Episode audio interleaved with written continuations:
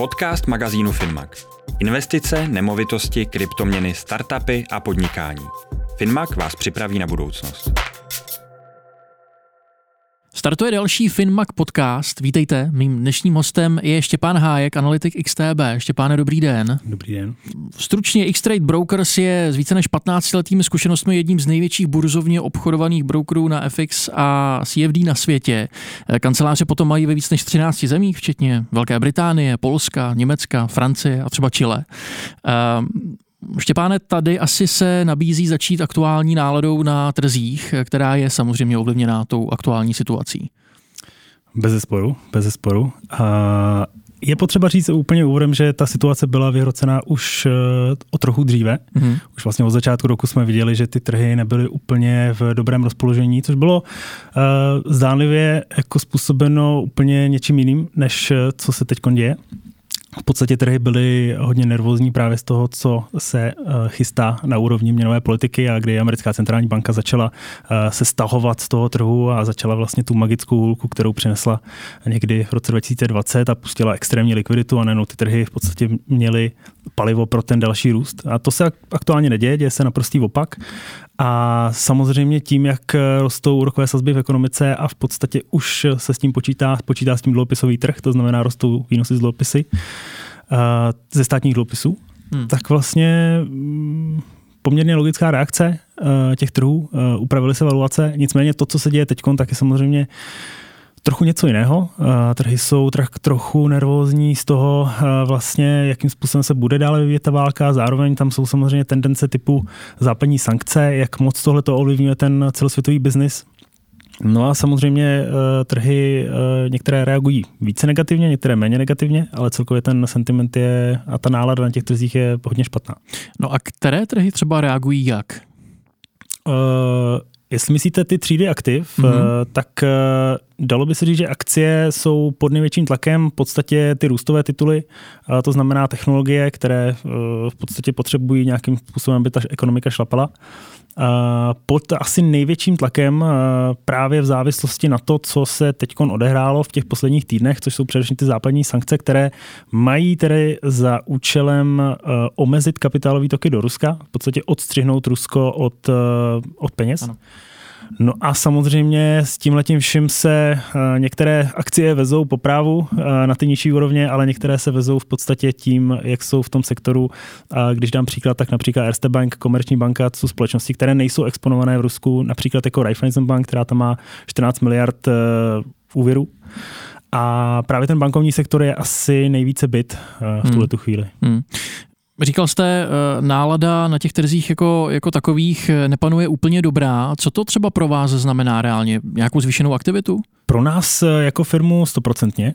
Máme tam nárůsty 200 až 400% co se týká objemu obchodů na nějakých jednotlivých aktivech, například když řeknu, tak třeba ropa mm-hmm. nebo zlato, kde jsou ty největší cenové výkyvy, tak to samozřejmě přilákává největší pozornost obchodníků. No a samozřejmě tam se, tam můžeme sledovat výrazný nárůst té aktivity, ale jsou samozřejmě i některé některá aktiva, která eh, rostou ne kvůli tomu, že by tam byly příležitosti, ale eh, kvůli tomu, že se například někteří investoři snaží chytit takzvaně ten letící nůž a snaží se obchodovat, ať už je to ruský rubl nebo, nebo ruský index, který konec konců už teď se obchodovat nedá, protože ta hmm. moskevská burza je zavřená a, a ta volatilita, respektive to riziko a nějaké větší ztráty kapitálu například na párech s ruským rublem je, je jako enormní v tuhle chvíli. Pardon, co to znamená chytit letící nůž? To znamená, když něco letí nahoru nebo dolů, hmm. v podstatě jako hodně záleží na tom, jestli to je proti euru jestli, nebo obráceně. Nicméně, kdy letící nůž, tak kdybych je to měl přirovnat právě k tomu ruskému, index, uh, ruskému akciovému indexu, tak uh, se snažíte se uh, chytit to, jak to padá dolů, ty valuace klesají a vy si v podstatě, pokud nejste nějakým způsobem dobře obeznámen se všemi těmi riziky, tak se hmm. snažíte samozřejmě ty nízké ceny, která je nejnižší za XY let, tak se snažíte to eh, využít, nakoupit a samozřejmě jakoby s nějakým s nějakou nadějí, že, že ta cena vzroste, ale jako v tuhle tu chvíli, jako zrovna tenhle ten konkrétní případ, tam, tam je to jako hodně specifická záležitost. Dá se třeba tahle situace, to, co se teď třeba na těch akciových trzích děje, eh, přirovnat i, dejme tomu třeba s nějakou vlnou lockdownu, pandemí COVID-19? Částečně jo, částečně určitě jo. Uh, určitě ta reakce trhu není zas tak dramatická jako, jako v případě covidu, ale uh, nějaké podobnosti tam můžeme najít, protože konec konců stejně jako covid nespůsobil ty výprodeje na finančních trzích, ale byly to ty západní země a ty lockdowny, které přišly, tak uh, stejně tak v tuhle tu chvíli to není úplně zas až tak strach z té války, hmm. uh, z toho napětí, které tam panuje, uh, protože Ukrajina přece jenom je to, je to poměrně jako malá část té celosvětové ekonomiky ale uh, jsou to právě ty zase ty západní sankce. Jo? Jak jsem mluvil o tom bankovním sektoru, tak uh, přesně ty západní sankce teď v tuhle tu chvíli uh, jsou jedním z těch hlavních zdrojů nejistoty a můžeme to vidět nejenom na akciových trzích nebo na dluhopisových trzích, kam teď se přete, přelévá ten kapitál, tak to můžeme vidět například na uh, No, teď mi to vypadlo, ale to jsem tam měl něco ještě zajímavého. Na čem to ještě můžeme vidět? no, můžeme to vidět na ropě, na ropě, přesně tak. Protože na ropě uh, právě ta aktivita těch obchodníků, jak jsem říkal, že vzrostla nejvíc, tak právě tam můžeme vidět, jak ty sankce západní a to omezení, ať už dodávek ropy a v podstatě i to očekávání samotné, že, že v podstatě ty ropy bude málo, tak hmm. dostává tu její cenu na skoro historická maxima. Hmm.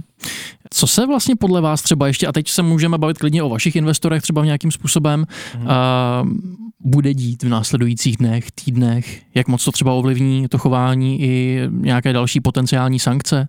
Já jsem toho názoru, a mnoho lidí se mnou nebude souhlasit určitě, uh, jsem toho názoru, že to nejhorší máme možná za sebou. Samozřejmě pokud se ta situace nevyhrotí a nezasáhnou tam nějak státy na to, anebo nebudou napadeny ty státy na to uh, ruskou armádou, tak uh, můj názor je takový, že už to nejhorší možná máme za sebou a teď už by se ty trhy měly začít vracet k nějaké, eh, dalo by se říct, že normální eh, fázi, kdy budou zpracovávat ty makroekonomická data, ty mikroekonomická data těch společností, zisky, eh, valuace a tak dále. Takže teď už si myslím, že bychom se měli začít oddělovat od toho napětí a, mm-hmm. a konec konců je vidět na těch trzích, že to, to je takové, když se tonoucí stébla chytá, jakákoliv pozitivní zpráva uh, je extrémně, má extrémně pozitivní vliv na ty trhy a jenom dneska v podstatě něk, uh, například uh, německé akcie rostou nějaký 5-6%, což hmm. uh, jako je prozatím teda jeden z největších jednodenních nárůstů od, právě od pandemie. Ale ty nejvíce rostoucí dny, uh, respektive ty nejvíce ziskové, přichází právě po těch nejvíce ztrátových. Takže je to spíše taková technická korekce, než že bychom tam viděli nějaký extrémní nápor optimismu hmm. na ty trhy. No, v tomhle kontextu uh, se samozřejmě nejde nezeptat, je dobrý nápad eh, investovat třeba právě v Rusku? A teď nemyslím jenom hmm. teď za současných situace, ale tak nějak i třeba dlouhodobě. Hmm, no, to je docela těžká otázka, hmm. ale uh, já bych to nikomu nedoporučil, to určitě ne. Uh, investice v Rusku uh, v podstatě ten jediný kanál, který se teď v tuhle chvíli nabízí, tak je uh, nakupovat například akcie, které jsou kotovány na londýnské burze, jako je například Sberbanka, Gazprom, což jako jsou společnosti, které uh, se potenciálně můžou dostat z toho dna, na kterém teď aktuálně jsou, protože tam ty propady skutečně byly o 90 a více procent. Ale jako když uh, bychom se měli podívat na to, jaká investice třeba je zajímavější, tak hmm. jestli to je například eh, ona Raiffeisen Bank, o které jsme se bavili, která také v podstatě vyšší desítky procent odepsala, nebo Sberbanka, tak uh, Zase se můžeme podívat na to, koho asi eh, s větší pravděpodobností ten evropský regulátor zachrání a komu pomůže, eh, aby se nějakým způsobem zotavila ta jeho biznisová aktivita. Hmm, v tu chvíli je to tak trochu sáska, vidíte asi. Eh, je to, je to, je to hodně, hodně riskantní sáska. Ale hmm. samozřejmě jako pokud někdo má rád to riziko a chce si trošičku zagamblit, tak jako možná tam může tak jako lehce něco dát, ale určitě bych to nikomu asi nedoporučoval. Pojďme se podívat možná na dopady na tu naší českou ekonomiku. Tady v tomto směru Eh, jak si myslíte, že silný třeba se dá očekávat, eh, řekněme, nějaký otřes tady na eh, domácí scéně? Takhle největším problémem určitě bude inflace. Ehm, mluví se o tom tady už v podstatě několik eh, měsíců a už to není pouze dočasná inflace, respektive ona byla dočasná, tak jak nám říkali centrální bankéři, ale jenom v podstatě jenom dočasně nějakou chvíli a pod hmm. teď už vidíme, že už to skutečně jakoby ty inflační tlaky přetrvávají. Uh, možná tak nejlepším scénářem, eh, který nás může potkat, bude stagflace, to znamená nějaký stagnující ekonomický růst, mírný růst nezaměstnanosti, právě způsobený tím, jak roste inflace, rostou náklady, tím, jak rostou náklady, nestíhají v podstatě růst stejným tempem mzdy a tím pádem se uh, klesá spotřeba, protože lidé v podstatě nemají peníze na to, aby si dovolili stejně hmm. tolik zboží jako, jako předtím.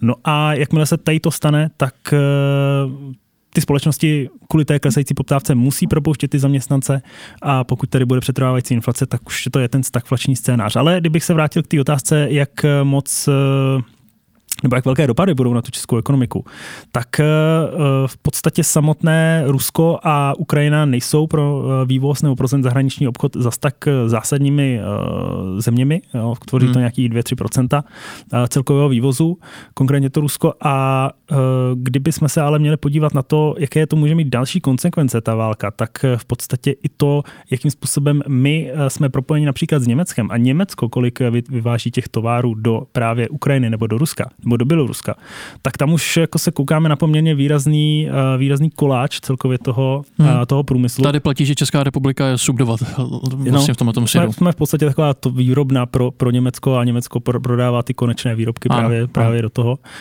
do těch dalších zemí, ale v podstatě i co se týká jako nějakých zemědělských průmyslových komodit, hmm. drahý kovů, paládium, železná ruda, pšenice, eh, kukuřice, eh, tohle to nikl, který udělal nějakých jako 200-300% v podstatě jenom za pár dní. Takže tam tohle to všechno, to se zdraží, anebo se omezí ty dodávky. To znamená, že ty firmy, ty české firmy budou muset buď zdražit, nebo budou muset propouštět zaměstnance a eh, je dost možný, že v podstatě i s tou inflací, která nás tady ještě pravděpodobně čeká, že bude dále zrychlovat, tak se nacházíme uprostřed takového dost uh, toxického mixu, který nebude pro tu ekonomiku hmm. v podstatě do horizontu jednoho, dvou let vůbec pozitivní. Já se možná zeptám z hlediska nebo z pohledu investora, dá se na tom nějak vydělat? Na každé krizi se dá vydělat. Eh, je dost možný a v podstatě eh, stává se to neustále. Konec konců COVID také, když přišel ten výprodej na těch finančních trzích, tak uh, furt jsme si říkali, že přijde další a další a že to bude ještě horší, ale nic takového nepřišlo. Hmm. A tohle je přesně ta jedna z těch situací, kdy se na to zpětně podíváme za dva roky a řekneme si, že tady jako jsme měli možná jako začít investovat. Takže pokud jako někdo otálel a teď, když jsme se bavili o té inflaci, která v podstatě už nám jako užírá ty peněže peněž, z té peněženky ty peníze, tak eh, je možná dobré se zamyslet nad tím, jestli teď není ta správná příležitost využít některých těch eh, příležitostí, které ty tituly nebo ty akciové trhy nebo eh, fondy ETF nabízejí a, a alokovat tam nějaký ten svůj kapitál. Hmm. Ztrácí třeba, nebo vnímáte, že lidé ztrácí, dejme tomu, důvěru k těm akcím jako takovým a jdou třeba, řekněme, do nějakých alternativních forem? Napadají mě samozřejmě mm-hmm. kryptoměny. Mm-hmm. Uh, tam si myslím, že to bude spíš uh, o nějaké klesající důvěře těch fiatněn, uh, hmm. tím, jak v podstatě se to naředilo, jak všechny centrální banky uvolnily extrémní likviditu, ale a je to samozřejmě i taky nějaký určitý hedge proti té inflaci, takže mělo by se měl by se ten Bitcoin a ty kryptoměny chovat uh, jako protiinflačně, pokud to tedy má být skutečně digitální zlato. Uh, ale uh, ty důvěry, důvěru fakci, důvěry fakci bych neřekl, že, že, že teď budou aktuálně klesat, protože ten kapitalismus konec konců je jako je číslo jedna tím faktorem, který bude uh, i nadále v podstatě hnát ty trhy na vyšší a vyšší úrovně a jakmile prostě uh, tahle ta uh, mírná deprese na těch trzích klesne, tak je dost možný, že ty akcie se zase, zase vrátí k tomu růstu, protože oni pracují neustále s očekáváními. Takže teď to očekávání je takové, že ta ekonomika bude na tom špatně, ale hmm. až ona bude špatně, tak oni už budou pracovat s očekáváním, že to bude lepší. Platí, že tohle je stále třeba ještě v široké veřejnosti, dejme tomu mýtus, eh, v tom smyslu, že uh, ono už to prostě lepší nebude, ale opak je třeba pravdou. Mm-hmm. Může být, může být, může skutečně se stát, že, uh, že ty trhy se, se vrátí jako rychleji, než, než uh, to třeba teď očekáváme. Uh, ono v podstatě... Oni se, pardon, vždycky vrátí v nějakém dlouhodobém horizontu, jestli, no, jestli se nepletu. Samozřejmě, jako v podstatě pokud člověk má delší horizont než jeden rok, tak hmm. a nebo může využít nějakou, nějakou metodu složeného úročení, to znamená, že bude si ty peníze na ty trhy posílat pravidelně, tak se v podstatě vyvarovává, anebo vyhýbá se v podstatě nějakým větším rozkolísání těch trhů, větších výprodejů, protože tu cenu, za kterou to nakoupí, tak rozloží do několika jiných cen hmm. a tím pádem vlastně z dlouhodobého hlediska už potom jako se mu úročí ty peníze i ty, které má vydělané. Takže je to v podstatě taková nejjednodušší metoda a určitě vhodná pro všechny začátečníky. No a nebude se naopak snižovat to množství těch peněz, které budou chtít lidé investovat právě třeba na základě té inflace zvýšené? Uh, No nemělo by, protože pokud chcete ubránit ten kapitál, tak teď jste nuceni prostě jít do toho rizika. Hmm. A, a pokud, pokud to neuděláte a budete mít ty peníze jenom na běžném účtu, tak eh, jako vám, nikdo vám to nedá, těch 10%. Prostě musíte si, na, musíte, musíte si to někde najít. A, a jako bohužel, ale prostě jsme nuceni chodit do toho rizika a, a je to jako jediná, nebo ani možná bych neřekl jediná příležitost. Ono byly tady nějaké protiinflační dluhopisy české vlády, ty už teď samozřejmě nejsou, protože ta inflace je extrémně vysoko a, a kdo na tom nějakým způsobem kapitalizoval, tak teď může mít jistý výnos 10%, což pokryje právě tu inflaci. Já na to možná zkusím mít úplně od začátku. Jak byste třeba doporučil někomu, kdo teď vidí, jak třeba padají ty akciové trhy, řekněme, ehm, pod tlakem těch sankcí a podobně, eh, jak byste mu třeba doporučil začít na těch akciových trzích? Hmm, jak jsem mluvil o tom složeném oručení, tak tam bych určitě zvolil tu metodu a postupného rozdělení té částky do několika měsíců, protože skutečně teď je ta situace nejistá, nikdo neví, jak to bude vypadat. nicméně já jsem trochu zastáncem toho, že by ty lidi měli jít do toho většího rizika, protože pokud budete mít extrémně diverzifikované portfolio do, já nevím, 30% dluhopisů, 40% akcie, hmm. zbytek třeba cash, tak, tak moc nevyděláte. V konečném důsledku je dost možný, že budete se pohybovat per annum nějaké zhodnocení za tři roky třeba nějakých 5-6%. Uh, eh, takže já bych zvolil metodu, že bych 50% roz, rozložil do uh, pasivně řízeného ETF na třeba na S&P 500. Uh, zbytek uh, peněz bych vybral nějaký blue chipy, akcie, které prostě tady budou s náma za 5-10 let. Uh, jo, můžu to být uh, v podstatě v tuto chvíli hodně populární. Uh, akcie jako Apple, může to být uh, v podstatě i nějaký uh, consumer, uh, v podstatě spotřebitelské zboží, takže mm. může to být Procter Gamble, může to být Coca-Cola, může to být McDonald's. Jo, takže namíchat trochu dividendových titulů, trochu těch růstových titulů a uh, ono člověka to začne velmi rychle bavit, takže začne vyhledávat ty příležitosti zase někde jinde a už se uh, ocitne vlastně v té spirále investiční a začne uh, vyhledávat i ty trošičku rizikovější akcie, rizikovější tituly, ale když se podíváme na ten dlouhodobější investiční horizont, uh, kterého by se měli lidé držet, tak tam to zhodnocení samozřejmě nikdy není jisté, ale je mnohem více pravděpodobně. Eh, jak říkáte, začne ho to bavit, ale pak eh, samozřejmě taky musí udržet ty emoce na úzdě. Hmm, emoce jsou eh, v podstatě, dalo by se říct, že 80%.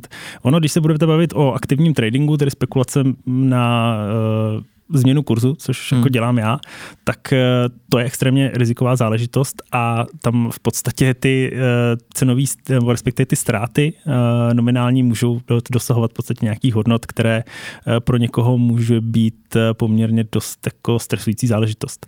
Jo, tady se bavíme o tom, že člověk skutečně musí jako být neustále v tom přítomném okamžiku, nemůže přemýšlet nad tím, jestli to náhodou nedopadne špatně a stejně tak musí přemýšlet u těch investic. Jo? Musí v podstatě mít nějaký, nějaký plán, držet se toho plánu, eh, tu strategii neporušovat, ne, ne, ne, neodhýbat z ní nějak mm. a eh, skutečně jako nastavit si ty pravidla a podle těch se řídit. Ale jako věřím tomu a vím to z vlastní zkušenosti, že pokud eh, si koupíte akci, která spadne o 50%, tak může spadnout klidně o dalších 50% a pak o dalších 50% a to je prostě hrozně složitý a člověk, který se v tom nějakým způsobem nepohybuje, tak eh, je dost možné, že, že neví, jestli má teď exitovat, nebo, nebo jestli teda má se držet toho dlouhodobého horizontu. Hmm. A tam hodně záleží i na tom, jestli právě ta akcie například, eh, jestli není lepší vybrat ty peníze a ten kapitál použít do nějakých jiných investic, kde už prostě ten, eh, ten potenciální výnos je mnohem zajímavější třeba. Hmm. Máte nějaký tip třeba na to, jak tu emoci tak trošku jako stišit, řekněme, v sobě samém? No neexistuje asi nějaký, jako, uh, nějaká jednoduchý, nějaký jednoduchý návod. Hmm. Uh, je to všechno o sebevědomí, sebevědomí takže a člověk si musí si věřit a, a bude si věřit právě přes, přes ty jednotlivé kroky, které ho dovedou v podstatě k nějaké disciplíně. A to znamená, pokud se budu držet toho obchodního plánu, tak bych měl být i sebevědomý v podstatě, co se týká těch mých schopností a stejně jako Michael Jordan asi nepřemýšlí nad tím, jestli trefí nebo netrefí ten koš, tak je si 100% jistý, že ten koš chce trefit po každý. Hmm. Existuje třeba tady v tomto směru nějaká univerzální rada? Dejme tomu něco ve stylu vždycky to drž, neprodávej. Hmm, no, to, to kež by to tak bylo, uh, kež by to tak bylo, ale skutečně někdy prostě ta akcie padá ze správného důvodu, je to hmm. opodstatněné a pokud jsem to nakoupil na vrcholu a teď je to, teď je to extrémně nízko, je dost možné, že se to ani dnes nevrátí na, tu, na ty úrovně, na které byly.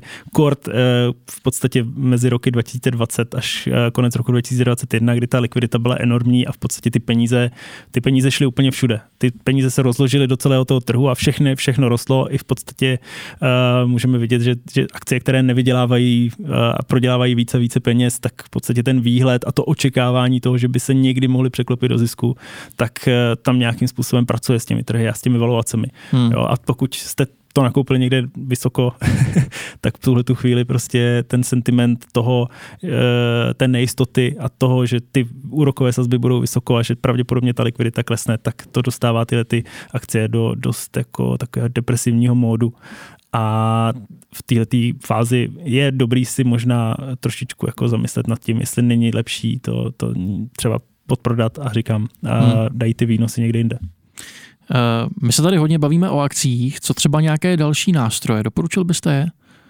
Ta akcie je eh, v podstatě určitě bych doporučil ETF, což jsou v podstatě pasivně nebo aktivně zpravované eh, fondy, eh, jsou velice nízkonákladové, pokud to porovnám s klasickými fondy v bankách, které mají nějaký jako nějaký vstupní poplatek, pak nějaký třeba hmm. management fee, jo, ty, ty poplatky můžou být kolem nějakých 3, 5, možná i více procent, uh, tak ty ETF uh, pro člověka, který si udělá nějakou zá, zá, základní analýzu, uh, vybere si buď eh, koš v podstatě čehokoliv, e-sportu, uh, může dokonce i teď už tam jsou nějaké koše Metaverse, může tam být to SMPčko, jo, takže všechno to funguje na základě nějakých podkladových aktiv, tam se vyvíjí ten kurz, ta cena a e, tohle to je v podstatě pro začátečníka i pro ty pokročilé a konec konců i profesionální obchodníci tady v tom mají ty peníze. Jo. Takže tady to je ten jeden z takových nejuniverzálnějších nástrojů, nejméně nákladových, protože tam ty náklady skutečně začínají na 0,5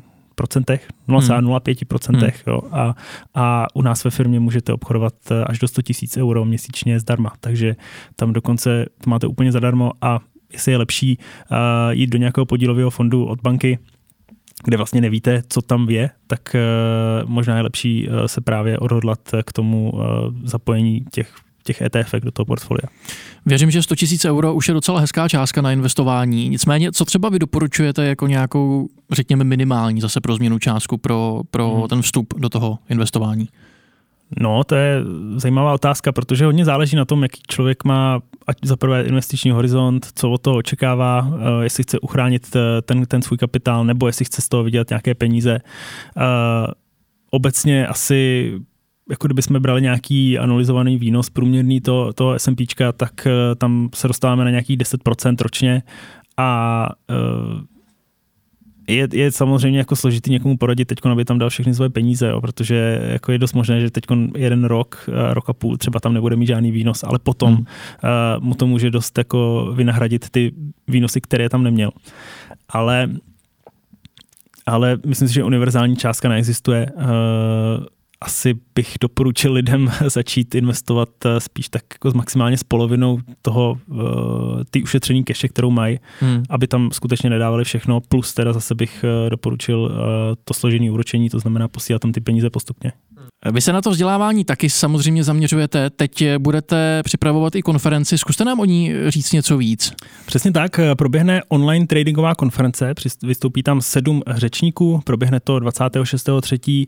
Je to především pro eh, spekulanty, respektive tradery, kteří se chtějí dokonalovat nebo chtějí začít eh, se věnově, eh, věnovat aktivně tomu tradingu nebo té spekulaci na změnu kurzu, která čemu je vlastně tady ta konference především věnována.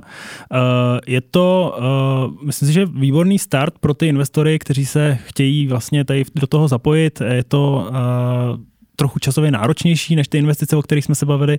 Na druhou stranu na potenciálně vás to může odměnit trochu většími zisky než právě to pasivní investování. Takže určitě doporučuji každému, je to zdarma, můžete se registrovat na našich stránkách xtb.cz, online tradingová konference a budeme se na vás těšit. Štěpán Hájek. Děkuji moc za rozhovor. Také děkuji.